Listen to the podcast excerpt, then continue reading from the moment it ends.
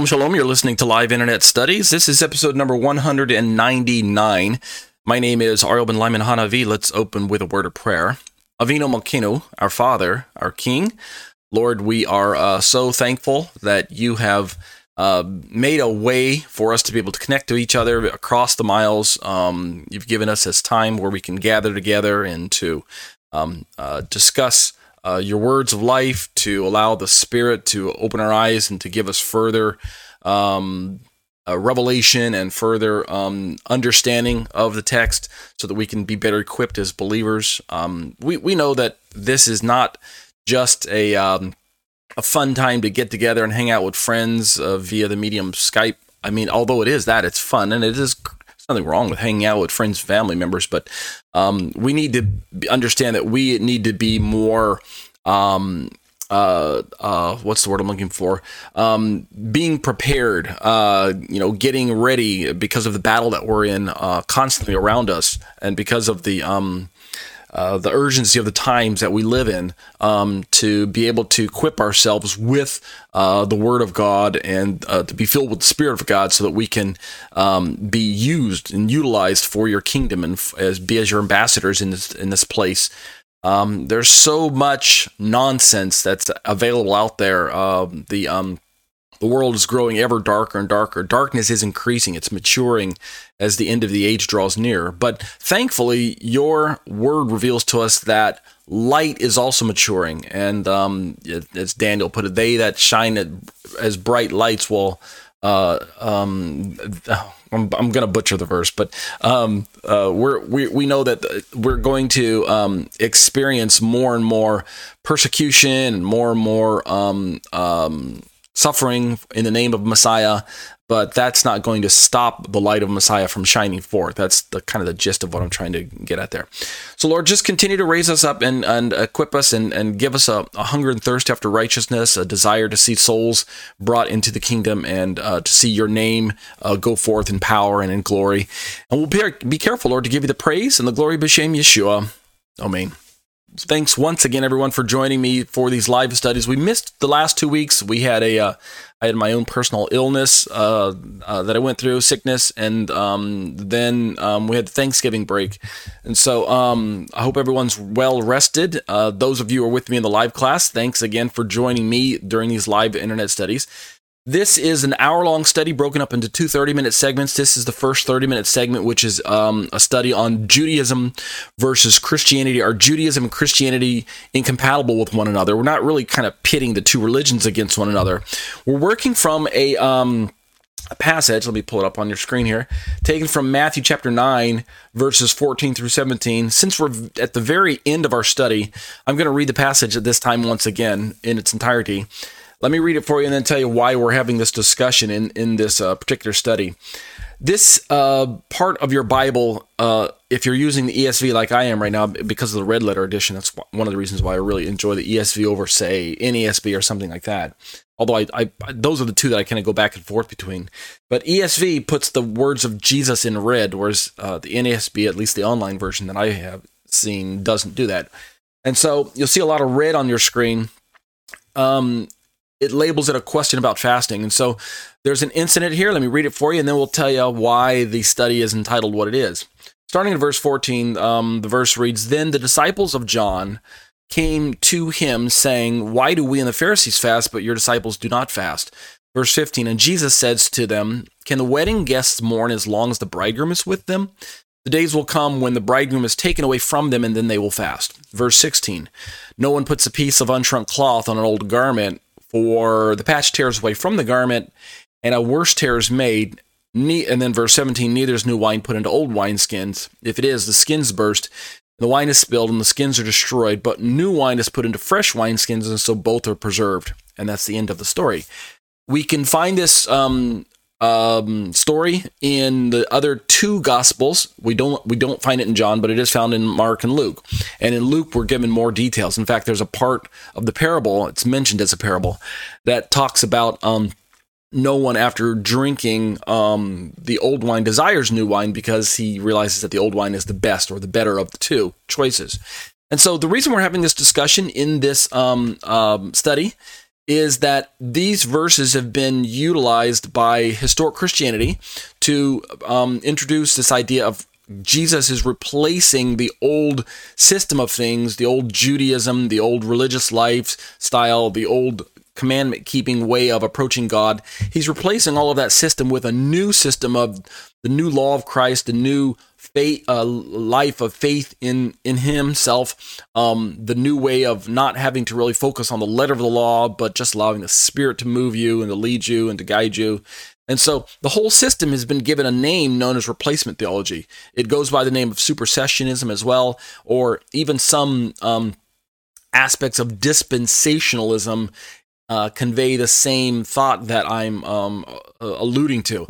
And the idea is that there's an allegory that's supplied by later Christianity because Jesus didn't give us the explanation himself. The elements of the story are, however, that Jesus is questioned about why he and his disciples aren't doing something kind of basic to their day, which was Judaism had had come to the idea of that fasting during weddings or something to that effect. And so um, uh, he answers simply the question using the opportunity to plug himself into um, the motif of wedding. He says, you know, if there's a wedding, then you don't really want to fast and mourn. You you can do that when the wedding's over and when the bridegroom's gone, but right now, and then he plugs himself in. He says, "I'm the bridegroom and you're the bride, Israel, and there's a wedding that's taking place before your very eyes because I'm here." I'm the long awaited Messiah, is what I'm trying to say, is Jesus in, in Jesus' own words. And as the bridegroom, then um, you don't need to worry about mourning and fasting, right? Let's rejoice because I'm here. And so that's his kind of initial answer. And it's just kind of in your face common sense. You know, there's no need to even insert anything about I'm coming to replace the old with the new and uh, uprip the old system and anything about that uh, in his initial answer. It's when Yeshua supplies the additional details where he talks about um, if you're going to patch up a garment, you want to use uh, the right type of patch. Uh, and if you're going to transfer wine into wineskins, you want to make sure that you're doing it the right way. It's then that Christianity supplies their um, allegorical understanding of, um, you know, uh, the old system is incompatible with the new way of doing things that Jesus is bringing to the scene. Because in the um, parables, uh, he talks about some incompatibility issues between an old patch and a new garment, or a new patch and an old garment. I'm sorry, and the um, old wine and new wine skins and things like that. And and so Christianity sees this as opportunity to say, aha, see, Jesus is now telling us that the old and the new are incompatible. And of course, um, Judaism and the commandments have long since been a foil to be used by Christianity to demonstrate what is so wrong with um, the old way of th- doing things and to introduce uh, a, a, kind of a contest between Old Testament and New Testament, or Old Covenant and New Covenant, or um, Law of Moses versus Law of Christ. And so those, that's where the discussion has been going in my commentary.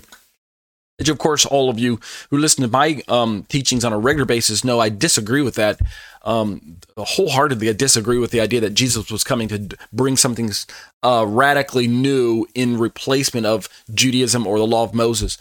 What we did find, however, uh, how, uh, is that there's an opportunity to see that Jesus is actually just trying to explain that either A, use common sense when patching up clothes and, and transferring wine to wineskins, right? And when attending weddings, right? Use common sense. Or, and that's a good explanation. I've heard that on the internet. I looked it up in, in um, commentaries, and that's a good way to explain the whole story.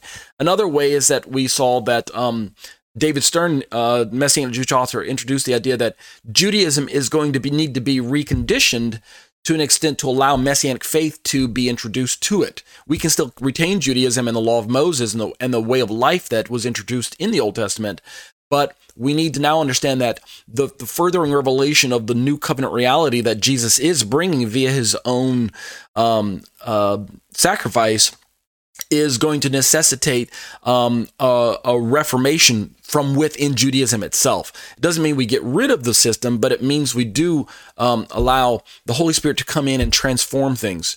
Um, along those lines, we talked about the transformation of the lifestyle of an individual from old to new. You know, uh, when you go from sinner to saved, um, old man, new man experience, the things that Paul talks about uh, in his letters. And so um, that's also part of the story that we do need to walk away with. We do need to understand that the overall thrust of Yeshua's message while he was on earth is that I've come to reform the old man into a new man, right? The new birth is a reality that I'm explaining to you, Jesus taught over and over again, that unless you experience a new reality, you will not see the kingdom of heaven right? It's vital that we understand that as Jesus' central message is that this reformation and transformation of the heart that can only take place when we surrender to the Son of God and to the Spirit of God.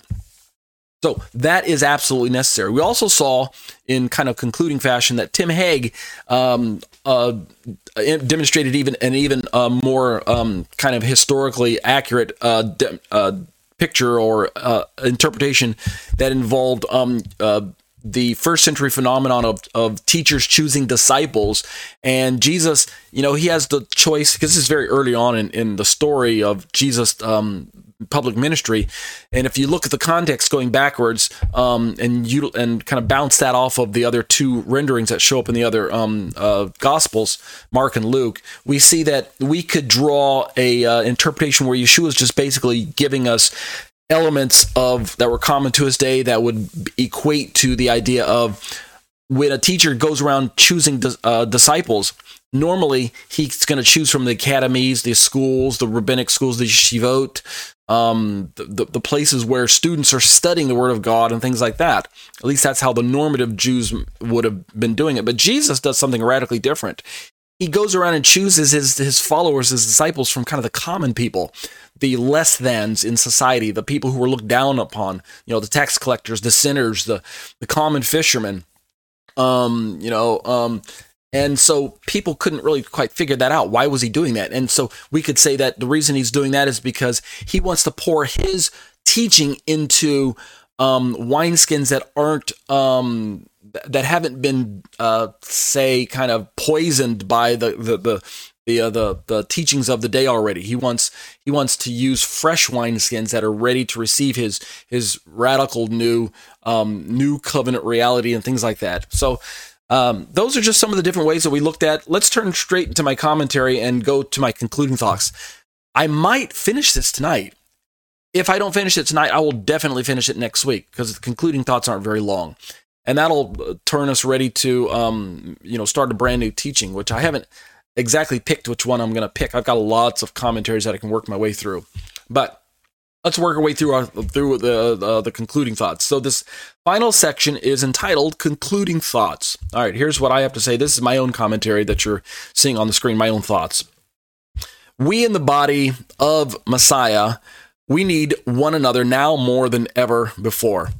And I open up with that um, statement because if we go with the replacement theology model where Christianity is doing away with Judaism, where it's a contest between the two religions, where historically the church has said, we don't believe there's really room for a Jewish expression of life, a following after the law of Moses and a following after the law of Christ. We don't see that there's room for those both of those at the same time. And so one has got to give, and the one that's to got to give is the one that um, has shown to be deficient. And of course, if you ask any Christian today, um, almost across the board, hands down, almost unanimously, you're going to find that the vote is going to be cast in favor of Christianity being the one that comes out on top. Um, we're New Testament Christians. We're not Old Testament Christians. We're no longer under the law. We're under Christ, under the law of Christ. The law of Moses has been done away with. It's been fulfilled in Jesus. We no longer have to do it because Jesus fulfilled it. He kept it perfectly, so we don't have to try and keep it. Um, it's not about the letter, it's about the spirit um, et cetera, et cetera. So the discussions are going to always, almost always to a T, be in favor of uh, if you have to choose between law of Moses, law of Christ as a Christian, what what would you choose? If you have to choose between old covenant versus new covenant, what would you choose? Keep in mind that there's an entirely separate discussion on the terms old covenant and new covenant taken from 2 corinthians chapter 3 paul's writings if we were to take that phrase old covenant and put it back into its um, biblical context we would find that it's not even really a discussion about the law of moses versus the law of christ it's a discussion about being saved versus being unsaved but we're not having that really um, understanding at the moment. We're taking the garden variety um, historic Christian understanding of the word Old Covenant to mean the laws of Moses, the way of approaching God through keeping the commandments, the Hebraically oriented lifestyle, etc. That's what they mean by Old Covenant. So, um, in this discussion about Judaism v. Christianity, if we allow for the dichotomy to be raised, this wall of separation between Jews and, and Christians to be raised the way it happens in replacement theological, theological circles, then the body Messiah remains predominantly um, unaware of the need for Jewish people to, to come to their Messiah, and yet many of them uh, to be allowed to freely retain their Jewish lifestyle. Particularly, this might be a discussion that's more relevant to religious Jews who are in favor of walking after the law of Moses, even though they're seeking after Messiah. You know, what do they do when they come to a realization that Jesus is the Messiah? You know, the Spirit opens their eyes. We we pray, Baruch Hashem, that that would happen more and more. And yet, if they're greeted with this message from Christianity that they need to lay aside their Jewish lifestyle in favor of this Christian expression, because of the incompatibility between Judaism and Christianity, well, then the body Messiah remains predominantly Gentile. It remains all always in a state where there's no expression of Judaism. There's no representative of the pairs. There's no representative of the um, of um, uh, Israel along, along with the uh, bouquet from the nations. So. Uh, the body of Messiah, we need one another now more than ever, both Jews and Gentiles, is what I'm trying to imply there. I go on to say, these days in which we live, are rife with darkness, and the whole of humanity outside of Yeshua is desperately wicked and hopelessly soaked in sin. Go back and read Romans chapters 1 and 2 if you don't understand the kind of the sentiments that I was drawing from when I um, wrote that particular uh, paragraph in my commentary. Or just turn on the news, um, look look at the uh, the state of affairs in the world today, and you'll see that things are not getting better, uh, generically speaking. Except for the grace of God, then the world would simply just have spun out of control already. Um, humanity is desperately lost, and um, we need the remedy known as New Covenant. We need the remedy known as um, salvation and uh, the light of Messiah and the life that is found exclusively in Him humanity cannot and never will be able to rescue itself from the dilemma that it's in. Um, it's the um, it's the T in the tulip of um, of Calvinism's, you know, um, tulip, T U L I P, total depravity. The idea that man is hopelessly um, a sinner and that he, he requires God to intervene in order for uh, the situation to change. So let's keep reading. I say, now is not the time to tear each other down as fellow believers. Indeed, is there ever a good time to tear each other down? I, I ask kind of um, um, uh, it, uh, uh, ironically in my question in my uh, uh, commentary. And interesting that I mentioned that uh, tearing each other down in this particular study, during the endeavor of going through the study of Judaism v. Christianity, I got some comments on my YouTube videos where people were actually accusing me of tearing at each other um, because I was critiquing Christianity's view of Judaism down through the centuries, because I was um, uh, pointing out um, some of the blind spots in historic Christianity's view of the law of Moses. And, and so a few people, you know, brought it to my attention hey, why are you tearing us down as Christians? Why are you throwing us under the bus? Don't you need to be supporting us and, and, and, and building us up and blah, blah, blah?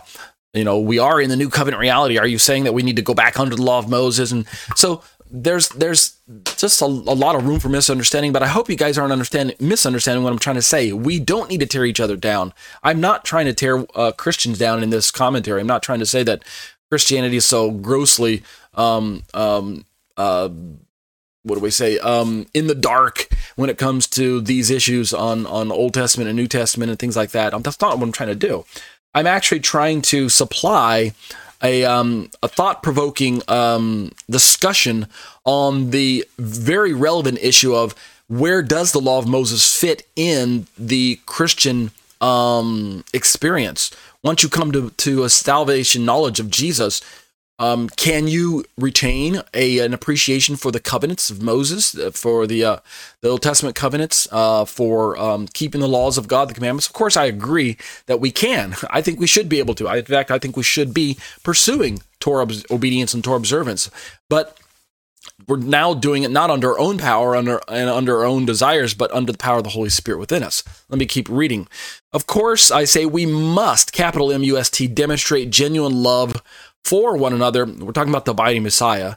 If we are to rec- be recognized by the world as followers of the master right? It's jesus himself who stated in the book of john and i have a quote here quote by this all people will know that you are my disciples. How? If you have love for one another. So we see there's no room to tear one another down.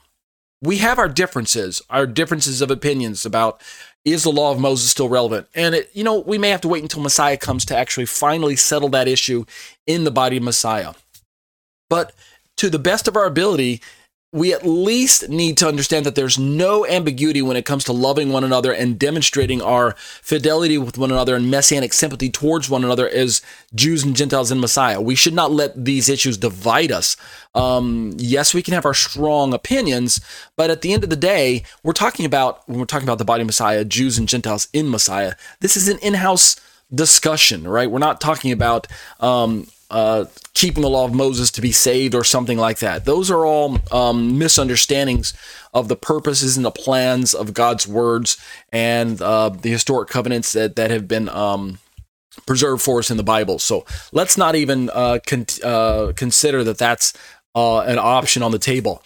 Um, the unity that we need to, ex- to express uh, as um, as Jews and Gentiles Messiah. Let me pick that up again in this next paragraph.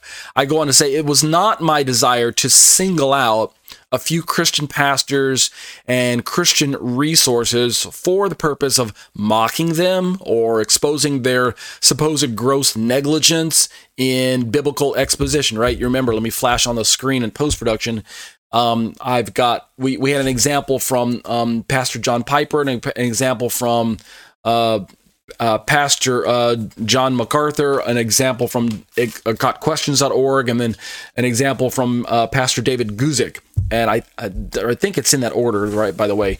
And so we had these four Christian, well known Christian and res- well respected Christian resources that I utilized in my commentary. I could have gone on and on and on. The examples are, are, um, nearly endless of this idea that the old is being replaced by the new, Judaism's out, Christianity's in, the law of Moses is out, the law of Christ is in, et cetera, et cetera. This idea of replacement theology is it's really almost across the board in standard Christian circles. Of course, obviously, you're not going to find that position uh, taught in rabbinic circles or modern Jewish circles because there's a healthy appreciation and respect and a love and loyalty for the law of Moses uh, in most Jewish um, uh, discussions and circles and things like that.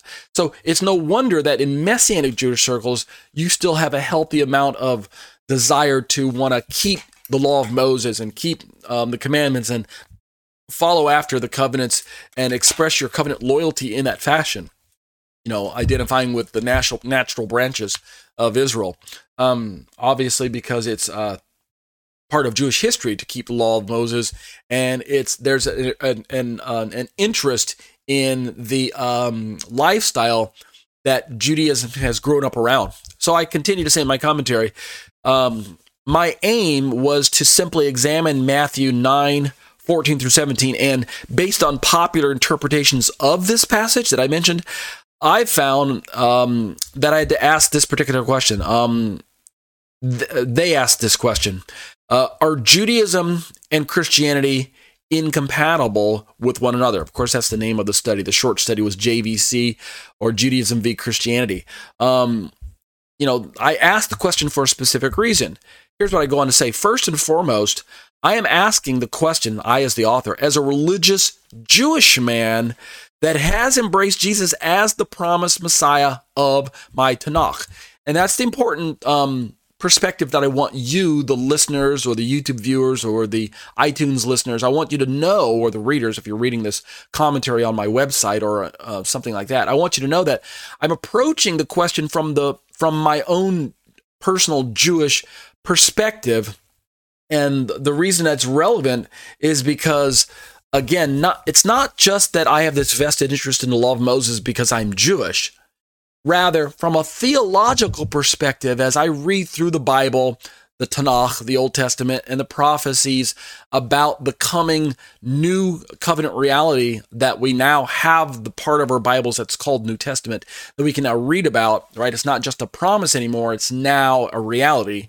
But as I read through those prophecies where God was giving Israel a glimpse into the future, what was going to be happening to her corporately, what I have found is that God was not insinuating some sort of bait and switch program where he's going to try to draw Israel into this relationship with him and with his uh, son who's going to be coming, and then draw them into a supposed relationship where he's going to strengthen the Torah and help them to better walk it out, only to actually flip the tables on them and give them a new covenant where they don't have to be loyal to the Old Testament any, uh, anymore, where they can um, basically disregard the law of Moses and not have to worry about keeping all those laws, right? Where Jesus dismantles that old program and shuts that, that thing down in favor of some new testament, new law, new love, new whatever you want to fill in the blank. And so it's not just that I've got this interest as a Jewish man.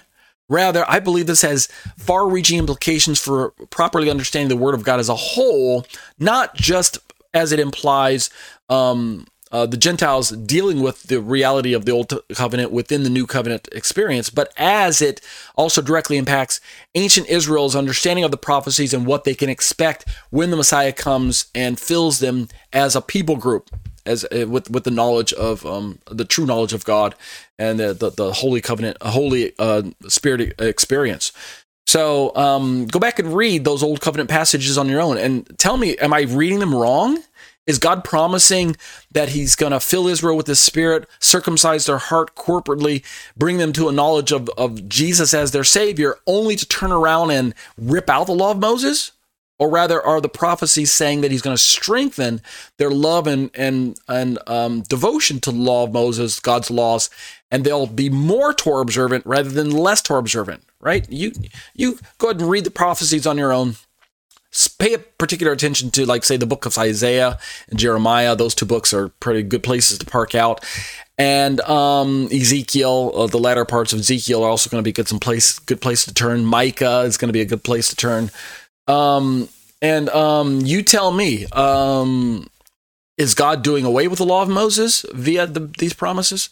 So I go on to say, um, you know, I embrace Jesus as the promised Messiah of the Tanakh. However, I say I believe the question and answer um, has far-reaching relevance, just like, like I talked about, for Gentile Christians as well, particularly those seeking to further enhance their walk with Yeshua. How? By embracing the ways of Torah.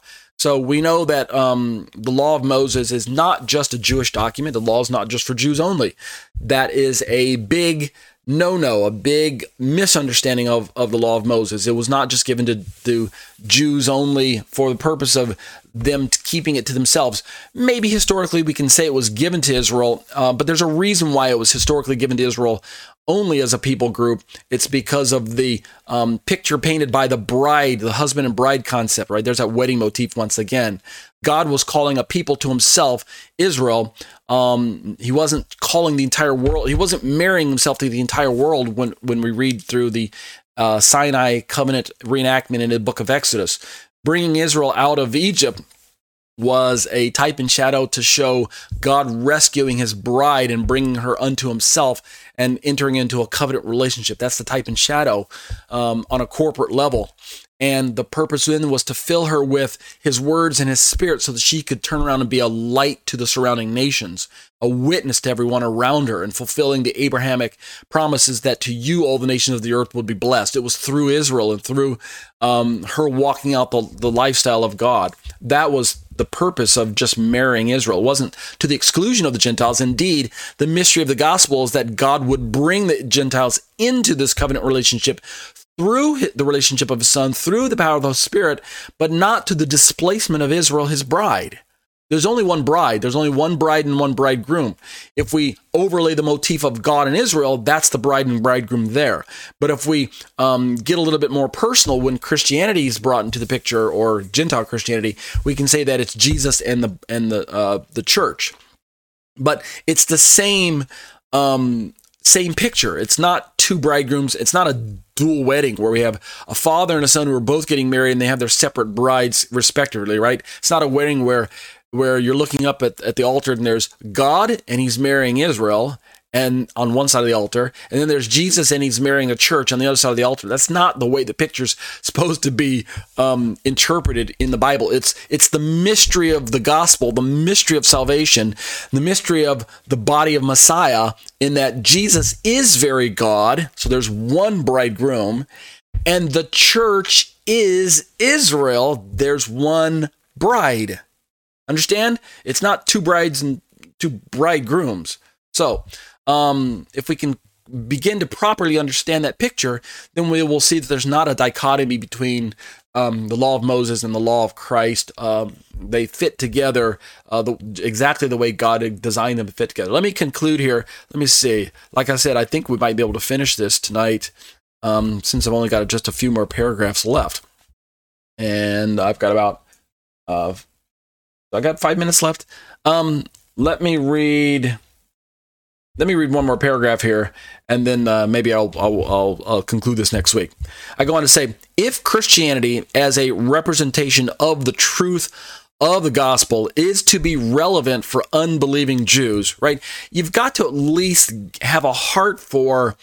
Um, wayward Israel, if you're going to appreciate this discussion of um, Judaism v. Christianity, uh, replacement theology, if I mean, it's one thing to have a heart for the lost people, um, for unsaved people as you're going out on your daily uh, uh, uh, work a day. You know, if you're a Christian, that's what I'm describing.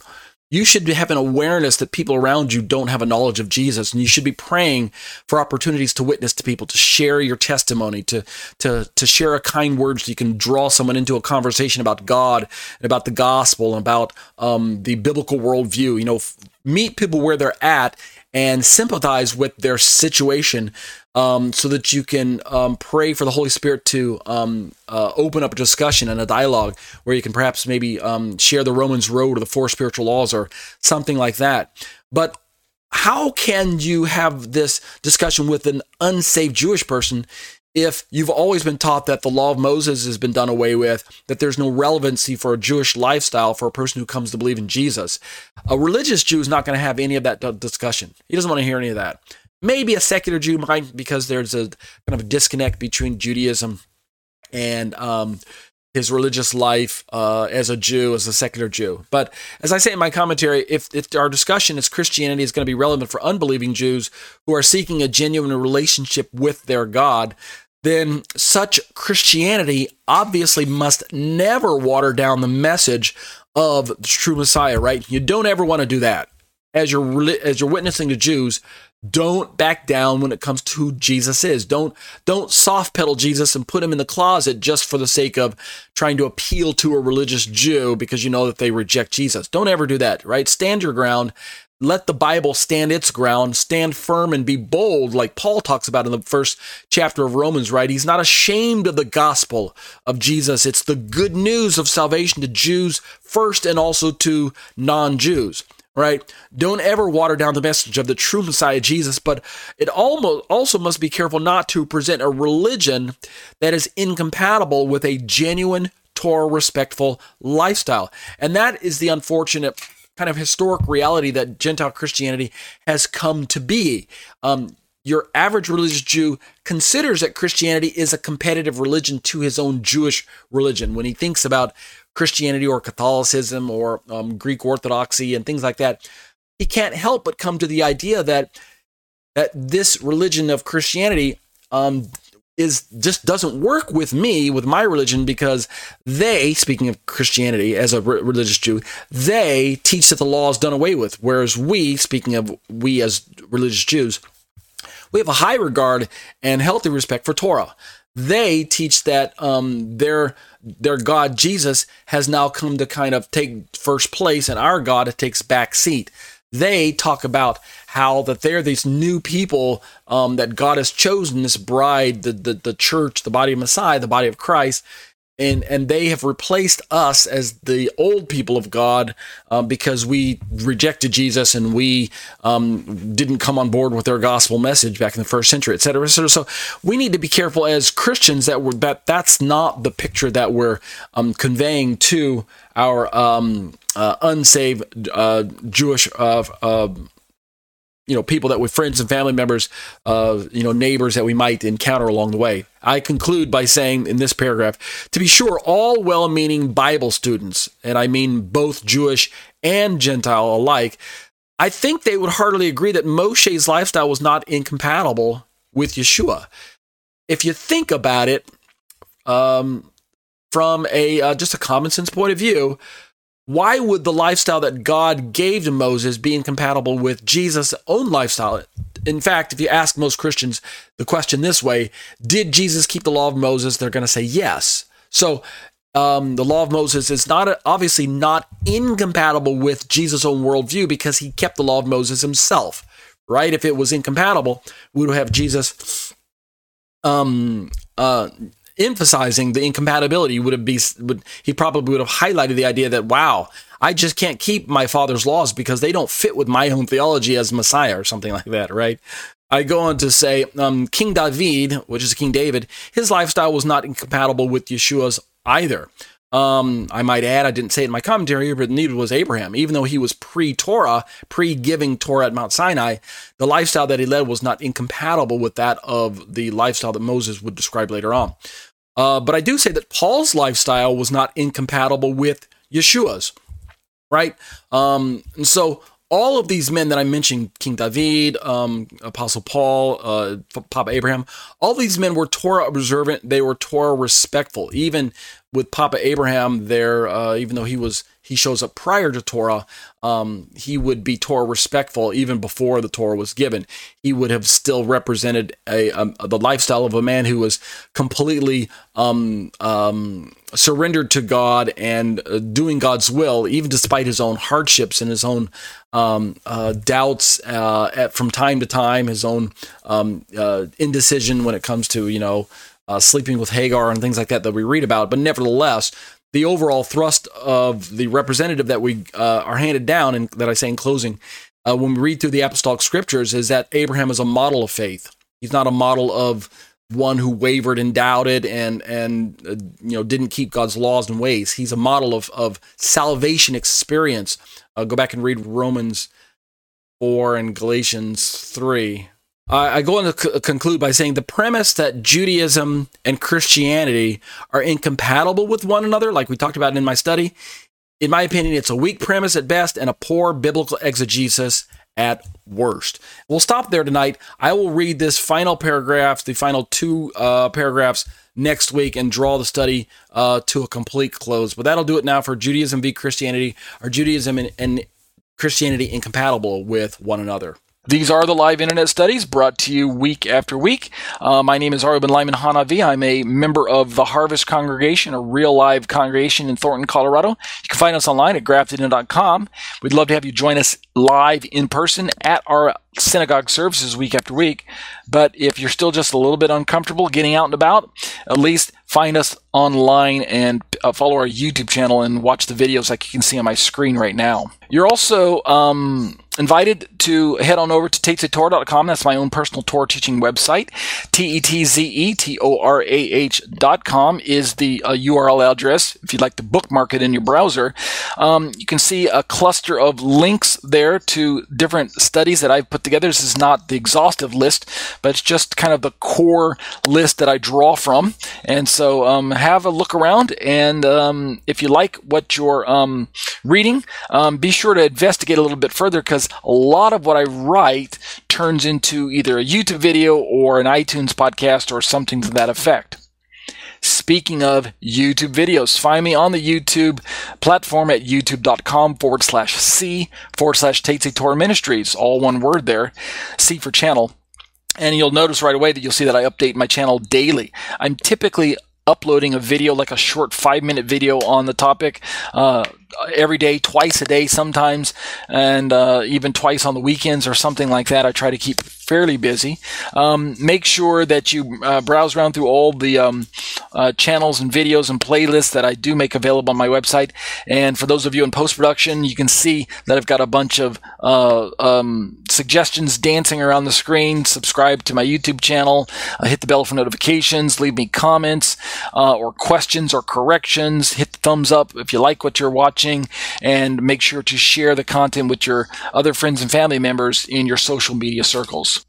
Some important details uh, that if you'd like to join us for our live studies is get access to Skype somehow on whatever device that you're using, smartphone or smartwatch or uh, desktop or laptop or iPad or um, you know Android device or whatever.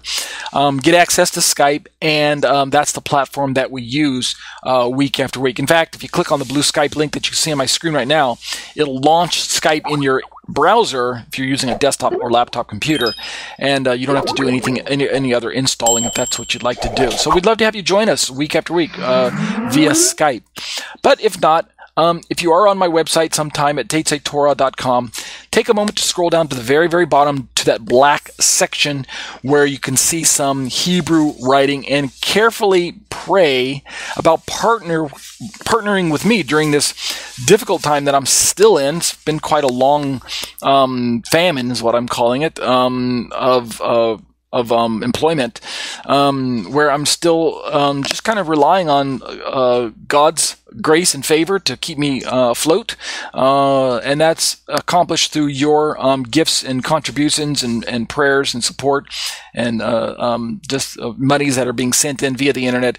This is the mechanism right here. Click the little yellow donate button um, that shows up on my site here, or in the each video I put a little link to this same um, uh, PayPal feature link, as well as it shows up in my newsletters to give people an opportunity to help support me. Um, I'm so absolutely thankful and grateful to be on the receiving end of your generosity. And I pray that the Lord will continue to bless you out there.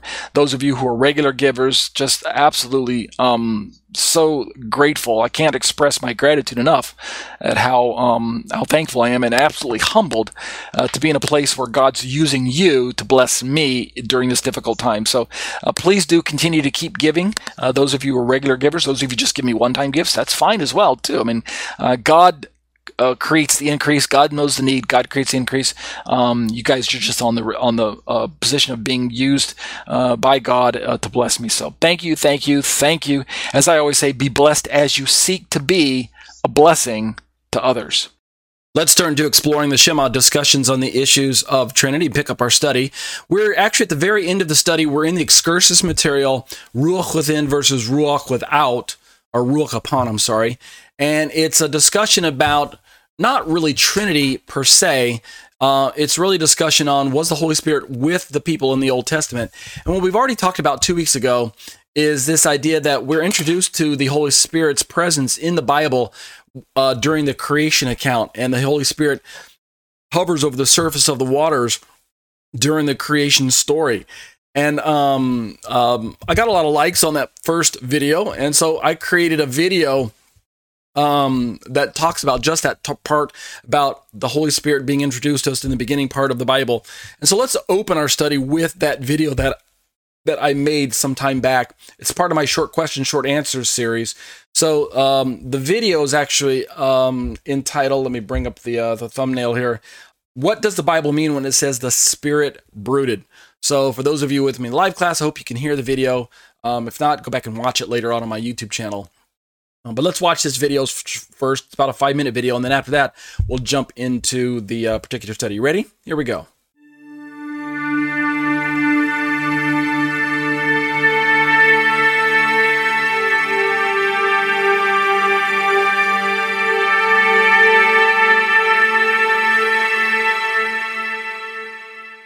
Short Questions, Short Answers by Torah teacher Ariel Hanavi. Copyright Tetze Torah Ministries, 2015. All rights reserved. Here's our question. What does the Bible mean when it says the Spirit brooded? What does that verse mean? All right, we're going to take a look at some Hebrew tonight. Let me read the English and then the Hebrew, and then I'll explain. Genesis 1 1 says, In the beginning, God created the heavens and the earth. Verse 2 says, The earth was without form and void, and darkness was over the face of the deep, and the Spirit of God was hovering over the face of the waters.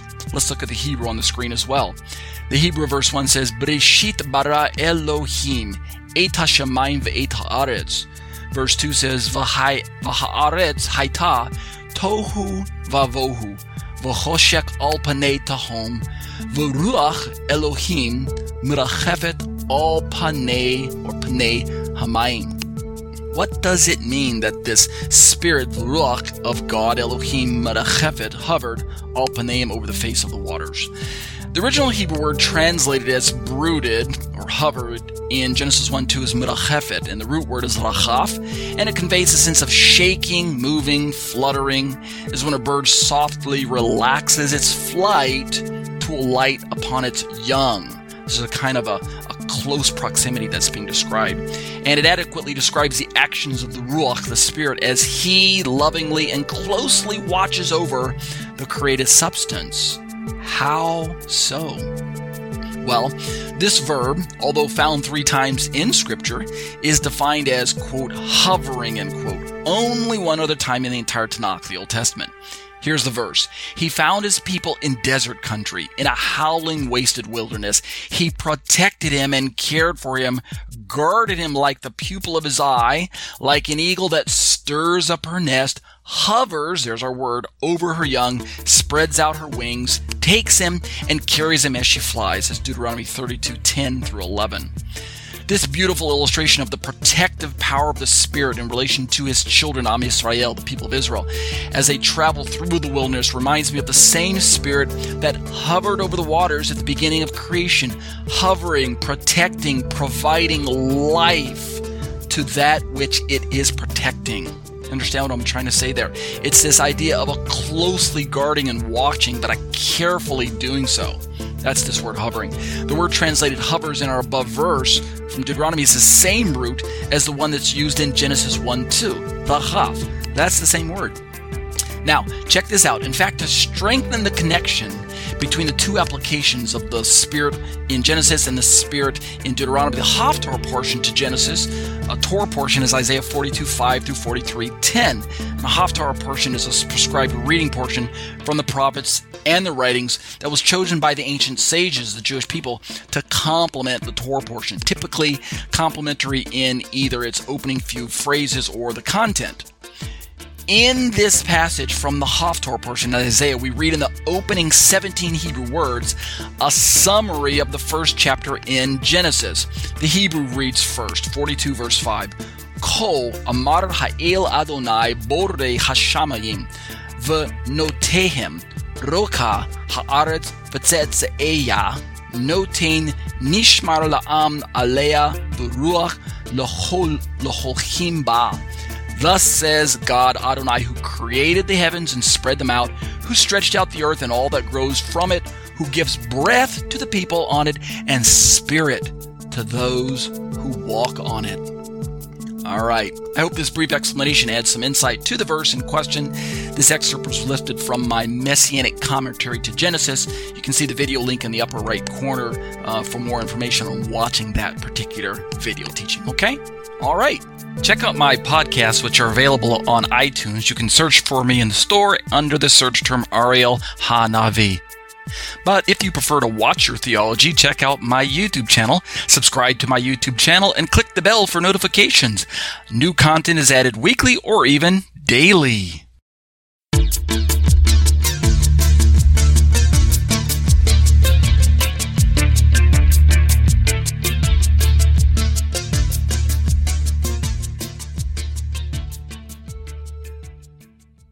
So let's pick up the rest of the uh, the study here. We're in my commentary. Basically, the, the, the written version of the commentary dead ends where the video stopped, where I read that uh, verse out of the book of Isaiah. So we're talking about this idea of Holy Spirit within people versus Holy Spirit upon people.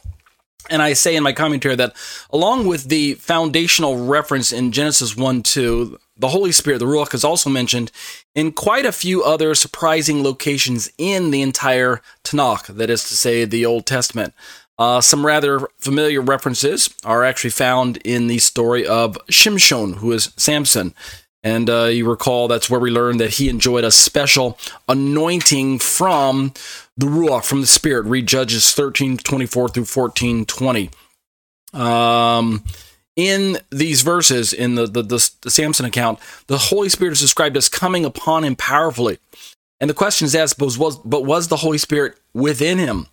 I have heard it taught that the Ruach did not enter into men until the new covenant. That's generally the way the discussion is spun in normative Christian circles. Um, it's not trying to be demeaning or um, um, uh, disrespectful of the Holy Spirit in any way when Christians talk about, well, in the Old Testament, the Holy Spirit was on people, but in the New Testament, he's in us, and therefore we've got this greater spiritual experience and there's it's kind of like they're setting up a dichotomy between the the the the how the Holy Spirit was experienced.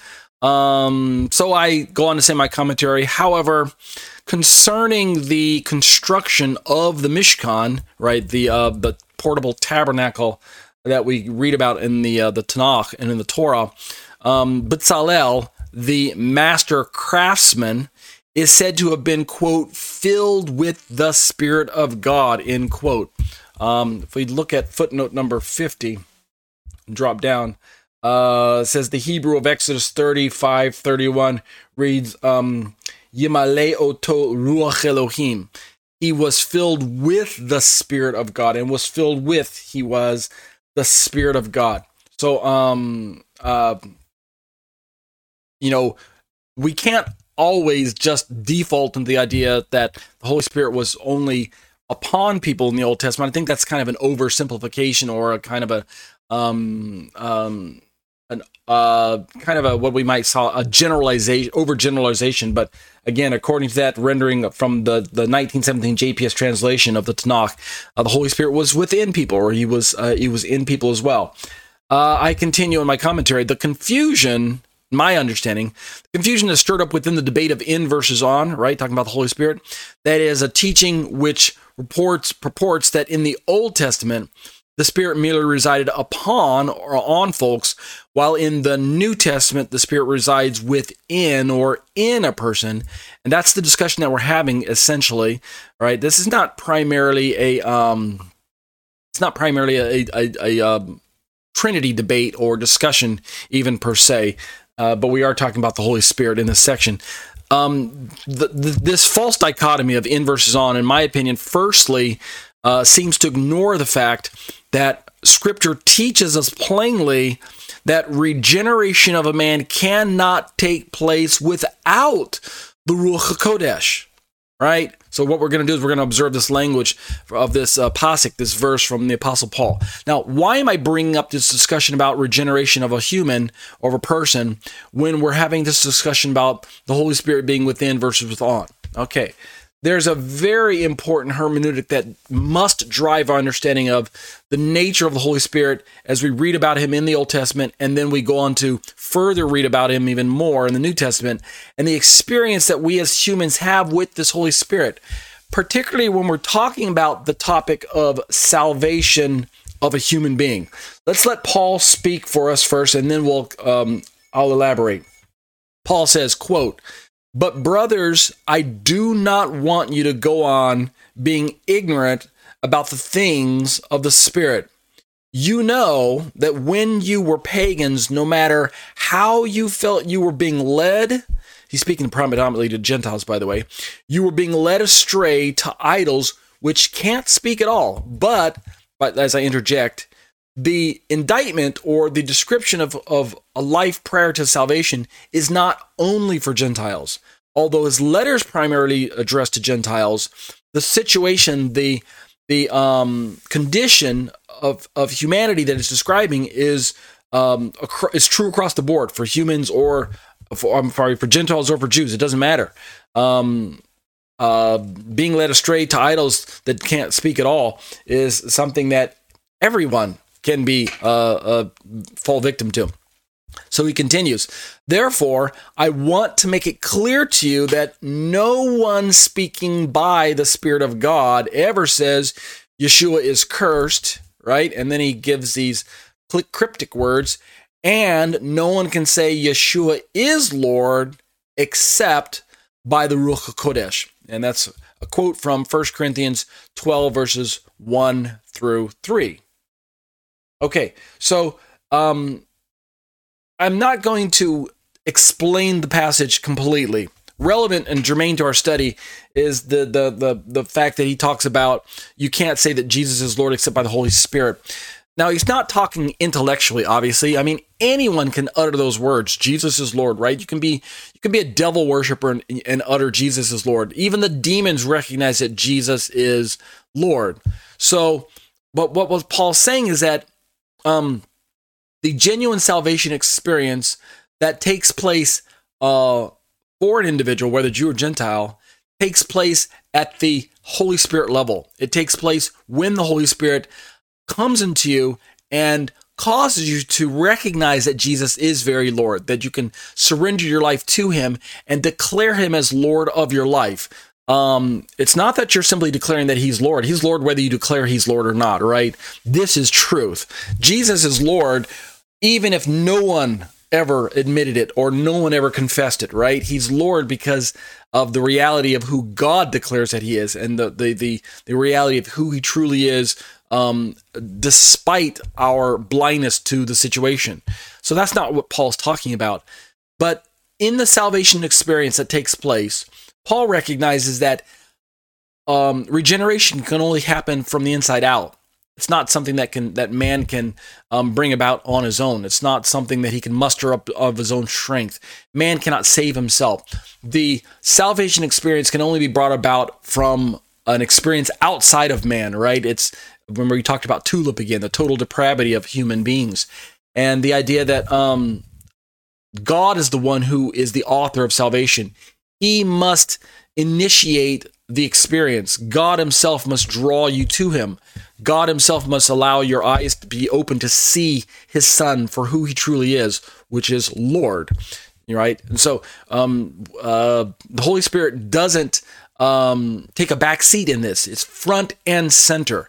He is the one that draws us into the salvation experience. So, having said all that, now we can continue. Verse 1 uh, seems as relevant today as it was back then. We believers seem to be ignorant concerning the work of the Spirit, and as a result, we go about bickering and arguing about topics such as in versus on. And sometimes this discussion only takes place in church circles. It doesn't take place in synagogue or or uh, Jewish circles. By the way, the in versus on. This is entirely a kind of a Christian phenomenon, and also, it regularly takes place in messianic discussions where we're having this uh, question about are we still under the law of Moses? Is it relevant for lives? Kind of the um, Judaism v Christianity discussion that I had in segment one of my study. You know, uh, are Judaism and Christianity incompatible with one another?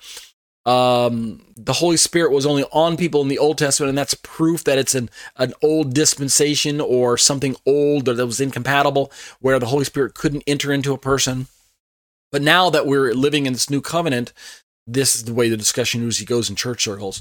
Um, now that we're living in this new covenant reality, we can now experience the Holy Spirit the way He was supposed to be experienced, which was on the inside of a person, uh, and and things like that. So um, I go on to say my commentary, Shaul's wish is that with the help of the unified word of Hashem, the word of God, and the witness of the genuine indwelling spirit, that we in the body Messiah should all come to the unifying knowledge, and here it is, that God has graciously granted unto us, as demonstrated by, I say, sending us gifted individuals capable of disseminating genuine truth to the body.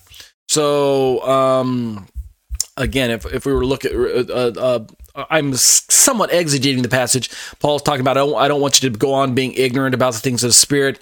Um, you know, how would this ignorance be dealt with? God sends uh, equipped uh, leaders into the body to speak to the body and to uh, bring us into a, a, greater knowledge of how the body is put together and things like that. So Paul's expressing his concern uh, in that part of the passage. And then um, I go on to quote another uh, part of Paul. Let's see, this is Ephesians this time. Let's keep reading. Um, speaking about leaders being brought into the body to help us come to a greater understanding of the truth of things so that we're not bickering as as, as um, uh, sheep back and forth without a leader. That's not the way that God left us as a body. Rather, He sends us the ultimate shepherd, of course, is Messiah. And we recognize that in the body, but along with Jesus himself as the head of the body, as the, the ultimate shepherd, God also sends us um, uh, people, human beings, right? And so we're going to see a part of this described by Paul in Ephesians. He says, speaking of these leaders, that their task is to equip God's people for the work of service that builds the body of Messiah until we all arrive at the unity implied by trusting and knowing the Son of God at full manhood at the standard of maturity set by the Messiah's perfection. So, Paul recognizes that we've got some work to do, right? We've got some growth. We've got some learning potential. We we're not all arrived. We've not all come to the same place where we are um, handling the Word of God in a mature fashion. Some of us are better at this than others. Some of us grow slowly. Some of us uh, need to go through the school of hard knocks over and over again. Some of us uh, just hard headed. We don't get it. Some of us are stubborn. Some of us are constantly um, flunking the tests, and we have to take them over and over again in this school of of um, sanctification that God has us in. Paul continues in, in Ephesians. We will then no longer be infants tossed about by the waves and blown along by every wind of teaching at the mercy of people clever in devising ways to deceive. Paul's talking about the need in the body of Messiah for leaders and uh, preachers and uh, those who walk in um, apostolic uh, anointings and prophetic anointings and offices and and um, um, Bible teachers and things like that. He continues in verse 15. Paul says, "Instead, speaking the truth in love, we as the body will in every respect grow up unto Him who is the head, the Messiah." And under his control, Paul says, the whole body is being fitted and held together by the support of every joint, with um, each part working to fulfill its function. And this is how the body grows and builds itself up in love. And the quote is lifted from Ephesians 4, verses 12 through 16. And this is a good place for me to um, uh, draw this part of the study to a conclusion. We'll continue this next week. We're not done with this part yet. We're talking about this discussion of was the Holy Spirit within folks in the New Testament as compared to him merely being upon folks in the Old Testament? How can we arrive at a better and a more mature understanding of the presence and the power of the Holy Spirit and the work of the Holy Spirit in the Bible? And how can we combat the ignorance that's rampant uh, uh, many times in our body of Messiah in Christian circles. And so that's the discussion that we're having right now. Uh, but that'll do it for exploring the Shema discussions on the issues of Trinity. Let's turn to liturgy for tonight. Um, the liturgy, I uh, since we missed a week, I'm going to rewind, and um, I was going to read the Hebrew and the Greek, uh, but let's go backwards and read the English all over again, and then we'll read the Hebrew and the Greek next week. Leviticus 23, um, verses 1 through 4, is our um, uh, festival liturgy that we've been reading. And last week or two weeks ago, I read verses related to the uh, uh, festival of um, tabernacles and things like that. Um, or not tabernacles, uh, trumpets. But trumpets is already gone, come and gone, and uh, Yom Kippur is already come and gone. So I'm not going to read those verses. I'll just read verses one through four, which is kind of the generic, uh, general. Um, introduction to the festivals in this particular part of the Bible. Uh, starting in verse 23, uh, starting in verse 1, I'm sorry, of chapter 23, right here on this side of the page where you can see me highlighted. Um, Moses writes, The Lord spoke to Moses, saying, verse 2, Speak to the people of, uh, let me just go like that. Speak to the people of Israel and say to them, These are the appointed feasts of the Lord that you shall proclaim as holy convocations. They are my appointed feasts. Verse 3 Six days shall work be done, but on the seventh day is a Sabbath of solemn rest, a holy convocation. You shall do no work. It is a Sabbath to the Lord in all your dwelling places. And then Moses comes right back around again and says, These are the appointed feasts of the Lord, the holy convocations which you shall proclaim at the time appointed for them, which kind of works as a bookend to the uh, first part, even though I know he's going to start introducing Passover, which we're not going to read. And as I mentioned, we're not going to read any Hebrew tonight. We'll save that for next week. Let's turn instead. I will read the passage that I read in First Thessalonians, which uh, talks about um, uh, the trumpet, uh, which, in my opinion, is related to um, this time of the year in which it's likely that these festivals are indicating the second return of Messiah. Thus, Christians would probably refer to this time period as the rapture. And um, linked to that monumentous event, which I do believe in the rapture. I just don't know how secretive it's going to be.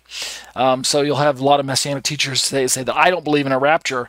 I'm like, how can you not believe in a catching up, catching away, where Paul definitely talks about the second coming of Messiah and the resurrection, right? The day of the the the, the um the blessed hope that, that Paul refers to. Uh, I just don't know how secretive it's going to be, and it, I don't know that it's imminent. Uh, I think those are aspects that uh, Paul probably didn't mean to indicate. Nevertheless, in 1 Thessalonians chapter 4, starting in verse 15, and we'll read 15, 16, 17, and 18, um, it is a passage I believe that is uh, speaking of um, rapture, resurrection, and he uses language of trumpets, i.e., a shofar or a chazotzara or uh, a salpinx in the Greek or something like that, to indicate, we'll just say trumpet in English, since um, that kind of generically captures both shofar and metal trumpet. Um, Paul is talking about using this instrument God using this instrument to awaken uh, those who are asleep in the Lord, right? The um, this resurrection from the dead. Here's how Paul puts it, starting in verse 15 right there on that side of the page. Paul says, 1 Thessalonians 4:15 For this we declare to you by a word from the Lord that we who are alive who are left until the coming of the Lord right will not precede those who have fallen asleep. If you want to call this the second coming, the rapture, um, the beginning of the day of the Lord, um, whatever you want to call it, please don't say that it's not going to happen. As Messianic believers, we absolutely certainly must be looking forward to this blessed day um, where uh, the Lord is going to return and uh, call us out. Um, and he, how's Paul, Paul describe it? For the Lord himself will descend from heaven with a cry of command, with the voice of an archangel, and with the sound of a trumpet of God, and the dead in Christ will rise. So this is a day of resurrection. If you want to call it the rapture, that's fine. If you're uncomfortable with the, using the R word, I can understand. But nevertheless, please don't say it's not going to happen, right? If you're saying that the rapture is not going to happen or that the, the resurrection is not hap- going to happen, then um, what are you looking forward to, right? Why did Messiah uh, become the first fruits of those who resurrect from the dead at all? What does Paul say in verse 17? Then we who are alive, who are left, will be caught up together with them. Who's the them? Those who have been resurrected in the clouds to meet the Lord in the air. So it looks like Yeshua's feet don't need to touch the ground for this to happen. And so we will always be with the Lord. And then he concludes in verse uh, 18 by saying, Therefore, encourage one another with these words. What words? These words of uh, the promises that Yeshua is going to return and gather us back to himself.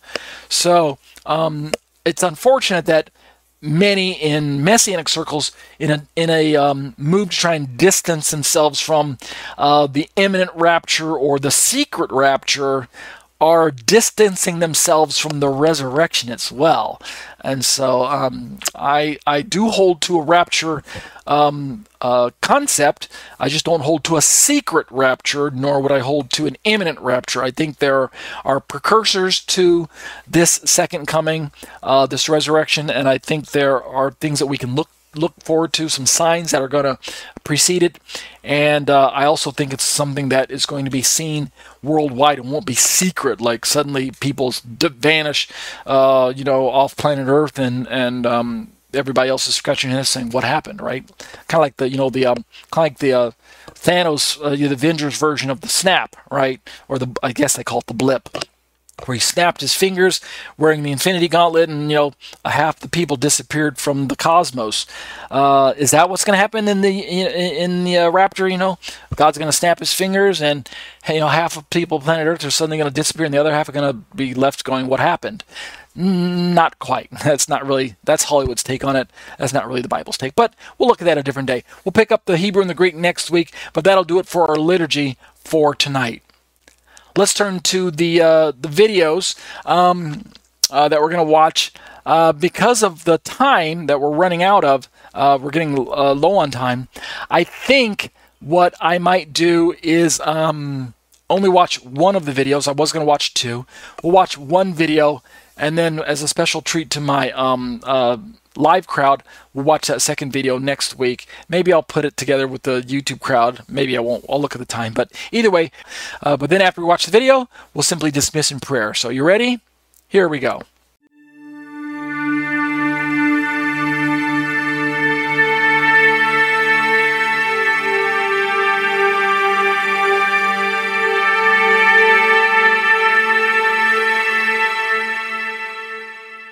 Short Questions, Short Answers by Torah Teacher Ariel and eBible. Copyright Tetze Torah Ministries, 2015. All rights reserved. Here's our question for us tonight Did Jesus fulfill all the Old Testament prophecies? Sounds like an easy question, but let's take a look at the answer. The short answer, of course, is no, he did not fulfill all of the Old Testament prophecies, at least not yet. Are there some he will fulfill when he returns? Well, you bet. He has to, or else the prophets of old lied, and the scriptures are unreliable. So we know that he didn't. That Jesus has yet to fulfill more of the prophecies touches on at least two important aspects about his witness to the Jewish people. Let me outline at least these two for you. Number one, Many Jewish people read their Tanakh, their scriptures, and then check to see if Jesus fits the bill for many of the things promised about the coming Messiah. And when they see so much yet lacking in fulfilled promises, they begin to lose any hope that Jesus is the one they should be waiting for. This is very important to Jewish people as they read through their Bible. You guys should understand that. As unsaved people, they don't readily see that the promises have been divided between his first and second comings. Make sense so far? So this is something we have to deal with. Number two, when Yeshua stated in Matthew 5 17 that he did not come to do away with the law or the prophets, it is important to realize that if we believers interpret and teach his term fulfill later in the verse as Christ saying, now listen up, this is going to be the traditional Christian perspective. Yes, the law and the prophets are done away with since I fulfilled them. Then we as believers rip those precious prophecies and expectations right out of the Tanakh effectively stating that our dear unsaved Jewish brothers and sisters will never get a chance to experience them. In a word, we rob them of blessings promised to them long ago. Have you ever stopped to think about it that way? The Messiah has many multiplied promises yet to fulfill for Israel, and you can bet that he will indeed make good on his word when he returns the second time around. This is what we should be telling our unsaved Jewish friends. Between his first and second comings, he will indeed fulfill all of the things that the Tanakh promised he would fulfill. So take heart, right? Put your trust in him today, and you too will experience all he has promised in the scriptures. Amen. Amen. I think that's a good place to say amen. Check out my podcasts, which are available on iTunes. You can search for me in the store under the search term Ariel Hanavi. But if you prefer to watch your theology, check out my YouTube channel, subscribe to my YouTube channel, and click the bell for notifications. New content is added weekly or even daily.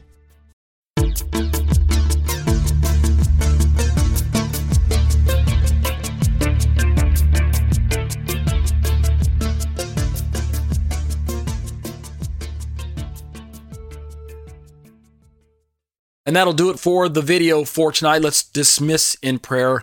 Abba, Father, I'm blessing uh, you for the words that you preserved. I bless you for your Holy Spirit that you have sent to us, the fact that you have not left us without um, a guide, without a comforter, uh, someone who will remind us and fill us with the words of the Messiah so that we can walk and live as ambassadors for your great name. The fact that you have demonstrated over and over again your intense love for us as our Father, and that you're bringing us into this increased knowledge and um, a greater understanding of the truth. You've sent us leaders and um, uh, people in the body. You've established uh, men and women who uh, have an understanding uh, of your word and of spiritual matters so they can continue to help bring us into uh, uh, um, an increased um, capacity to be used by you as we mature in our faith. Not that we're becoming more saved. That's not the picture that's being described by Paul. Rather, he's talking about this ongoing journey of sanctification that we all go through as believers.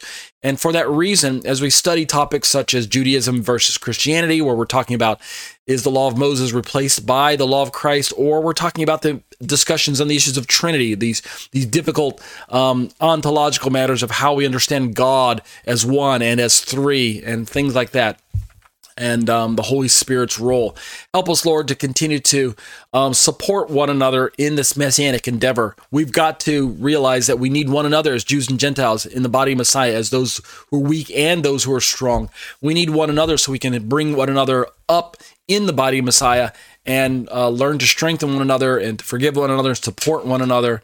Um, just help us, Lord, to continue to realize that this is our first and primary responsibility is towards one another so that the world can see that we um, are your disciples if we have love one for another. The, the uh, passage out of John that I quoted earlier. Thank you, Lord, for uh, continuing to take us along as a study uh, as students of the Word um, during these YouTube adventures or these iTunes adventures, no matter where we're finding ourselves.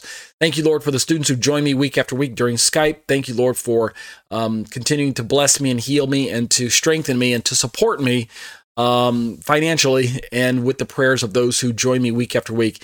And bring us back together next week, blessed and refreshed, and we'll be careful to give you the praise and the glory. B'Shem Yeshua. O Amen.